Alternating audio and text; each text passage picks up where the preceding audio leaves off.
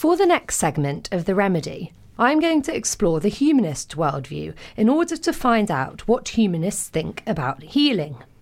Now, for those of you wondering what exactly humanism is, well, let me say this. If you're atheist, agnostic, or just broadly secular, you are most likely humanist even if you don't realise it.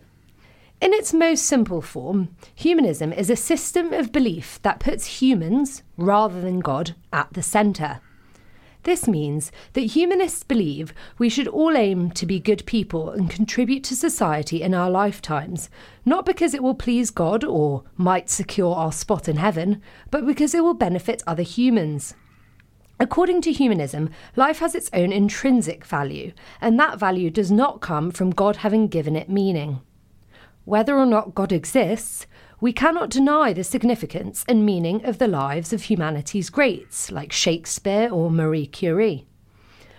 As a result of this human focus, humanists are generally atheists, not least because they advocate a critical and scientific approach, which means they are skeptical of the idea that supernatural beings such as gods, angels, or demons exist. Nonetheless, there is no centralised humanist manifesto which humanists must support in order to be humanist. In fact, humanists vary in their beliefs and, on the whole, may be wary of conformity. Naturally, then, there is also no centralised single humanist organisation, and humanists are generally critical of vast institutions like the Church. Humanists believe that no institution should try to tell us what to think, believe, and do. Instead, we should try to discover who we are and how best to fulfill our potential. We are all unique and should celebrate our individuality and autonomy by making our own decisions for our own sake rather than for God. With their emphasis on the power of reason, humanists look towards science to answer life's big questions. Their attitude to health, healing, and medicine follows this pattern. Sickness is a physical condition with a physical cause and therefore needs a physical cure, humanists believe. Humanists place great faith and respect in humanity's scientific advancements, which are an example of human achievement and our flourishing as a species. We should therefore make the most of what science has to offer and trust our doctors when we are sick. In response to faith healing, then, a humanist would say that the reasonable likelihood of a healing miracle occurring is very slim, as it would go against what our experience shows us is possible. Therefore, it is far more likely that there is a rational explanation for the event. For instance, that people just sometimes get better through the body's natural processes of recovery. Another explanation might be the placebo effect that the patient's belief in the power of the miracle is so strong that the mind is able to convince the body it is healed. Many healing miracles have been proven to be fake or explained scientifically.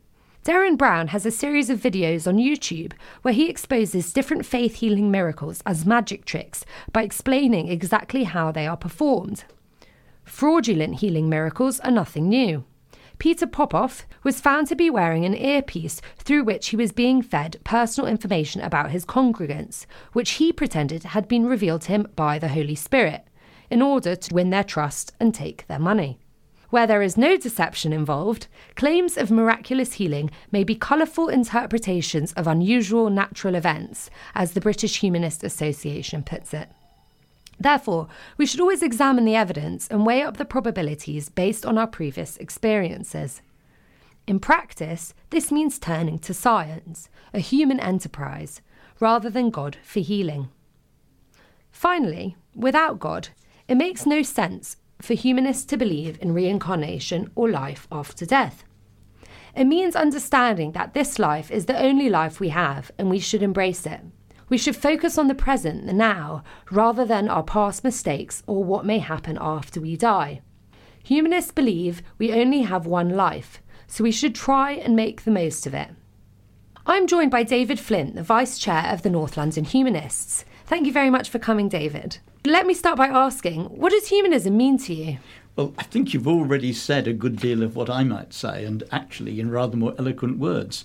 Um, let me sum it up with a, a quote from Bertrand Russell. He says, The good life is one inspired by love and guided by science. I think that's a reasonable potted summary. I'm not sure I can live up to that, but that's what I'd like to do. That's what I see as humanism as, as requiring of us. And can you tell our listeners the story of how you came to be a humanist? Well, I suppose I can. Um, it all gets a bit complicated, but for essentially social reasons, in my teens, I attended a, a Christian church. I was always doubtful about the doctrine. I didn't become confirmed. I was very uncertain about the doctrine. And this continued. But actually, there were two ministers of religion who were responsible for my departure from such faith as I had. Uh, one was a Methodist minister who was my RE teacher at school. He liked to run the RE classes as an argument about ideas. And so the RE class tended to turn into a sort of intellectual tennis match between me and him. Since he would generally take an orthodox view and I would always take an unorthodox view. And this taught me skills of analysis and debating, which I'm sure have served me well. I got on personally very well with him, and he regarded me as a useful foil for the points he wanted to make, and I thought the same about him. So that worked very well. Going into the sixth form, he gave us all to read a book called Honest to God by John Robinson, who was then the Bishop of Liverpool. This was a work of theology. I won't attempt to summarize it because it's wholly beyond my ability, but at the time it persuaded me completely that if this was what Christianity was, then I wanted no part of it. It simply had no intelligible content, and I therefore stopped going to church. And you must understand that when I say that, I mean that I had been going every week, and I stopped and never went again, because that was what the logic seemed to require. I then went to a talk by a local minister at a youth fellowship, and he talked about humanism. And I thought, that's really interesting. This sounds like me. And when a few months later I went to college, I joined the Humanist Society and found indeed it was me. So then I became a humanist in both name as well as in substance. Most humanists, I find, have come to a good part of their ideas independently and only subsequently realize that there is a label for those ideas and a coherent doctrine. Humanism, as you said, does not have a creed, it does not have a holy text. It has rather a commitment to the power of reason, a commitment to respect evidence, and a commitment to caring for other people. That, I think, is what is central to humanism, not any particular beliefs beyond that. I'd absolutely agree with that. I quite like to think of humanism as almost a method, a method of approaching life, of being quite critical, asking questions and challenging things rather than a set of beliefs that you must follow in order to call yourself a humanist. Yes, yes, I agree with that. It doesn't always make you popular. Mm. It, it doesn't always make you popular, even with people who are basically of the same mind. When you say, well, actually, I disagree with this particular sacred cow, and that can be a bit t- tricky, but I think it is what is required. So, one of the questions I wanted to ask you was what differentiates humanism from other religious systems is that really there's no belief in God and particularly the afterlife. How would you therefore respond to the claim that in promising no afterlife, humanism offers no hope for those sick and suffering? I think for many people, the idea that as they approach death, they face a judgment by God, for those who believe in it, is really extremely worrying. And well, it may be, because while you may think you know the mind of God, you may have read the holy texts, you also know that for any given holy text, there are multiple interpretations. You may have diligently followed one view, but it may be that God has a different view about what the holy text said. So nobody, it seems to me, can go into that situation with confidence that they have done the right things and that God will smile on them. What humanism brings is the sense that all that can be put aside, that we do not face a judgment after death, because death is the end of our life, it is the end of our experience. We may face our own judgment. We may look back on our lives and say, I said that I would do this, I didn't do that well, I didn't do that enough, or maybe I did that too much, but whatever it may be, it is our own judgment that holds us to account. Sometimes it may be the judgment of our families but it is not the judgment of God. That is a fear that we can put wholly aside. And I think that is valuable. And that's probably why humanists look death more straightforwardly. We know it is the end of life. My chemistry master at school said there was only one scientific law to which there were no known exceptions, And that law was, Thou shalt die. It's just that people get embarrassed about it. But actually, it's inevitable. And it is not something I welcome, but it is not something that I believe I can run away from. Do you think there's scope for the finality of death actually to be something quite positive in humanism? You know, actually, I don't. I would quite like to live forever. I really want to know what will happen in a hundred years' time. I would love that. I would like to know what will happen to my grandson and any other grandchildren. That would be really good. It's not going to happen. And actually, we all kind of know it's not going to happen, but some of us kid ourselves. So, no, I don't think it's positive, except insofar as facing the truth always has a value. Because denying the truth leads us into all kinds of follies and errors, and therefore we must always say, where is the balance of evidence? What is it? And actually, if you don't face the threat of a vengeful God, then all there is to be feared is the things that happen prior to death, the experiences of the end of life, which can be difficult, there is no question. But those things are common whether you are a Christian or a Muslim or a humanist. I like the idea you mentioned of what we have to be afraid of is not necessarily God but ourselves and our own judgment. And I suppose, say, a psychologist of religion might want to say something like, actually, what we think is God is our internalized selves judging us. It seems to me that the people who believe most firmly in religion haven't formed the views themselves. They have adopted views from holy texts, from preachers, increasingly from the internet. And these are simply views they've adopted wholesale, not views they've thought through for themselves. That seems to me to be unhealthy. Uh, picking up again something you said at the beginning, we don't believe in taking things on authority. We don't believe in saying, well, it's in the holy book and therefore it must be true. All books are written by men, whether they are the Bible or the Quran or the, the final guru of the Sikhs, and therefore they can be set in a historical context and they can be judged.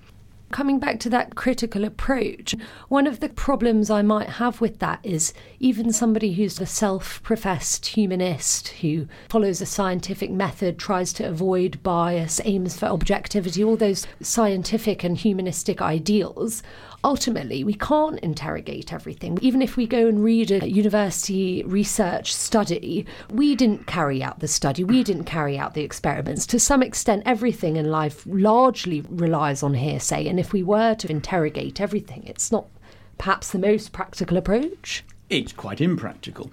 And therefore, as a substitute for doing it ourselves, we look to other people, friends perhaps, on appropriate matters, we may look to see what the scientific evidence is. And there are ways of judging the evidence which don't require you to be an expert. Take an example. Suppose the issue of climate change is raised. Now, you don't have to be a climate scientist, so I don't say, let me study the models, let me look at the programming. I say, who has evaluated the models? Do the people who have evaluated the models look to me like people who are well qualified to be able to do this? Is there a consensus amongst scientific societies about this?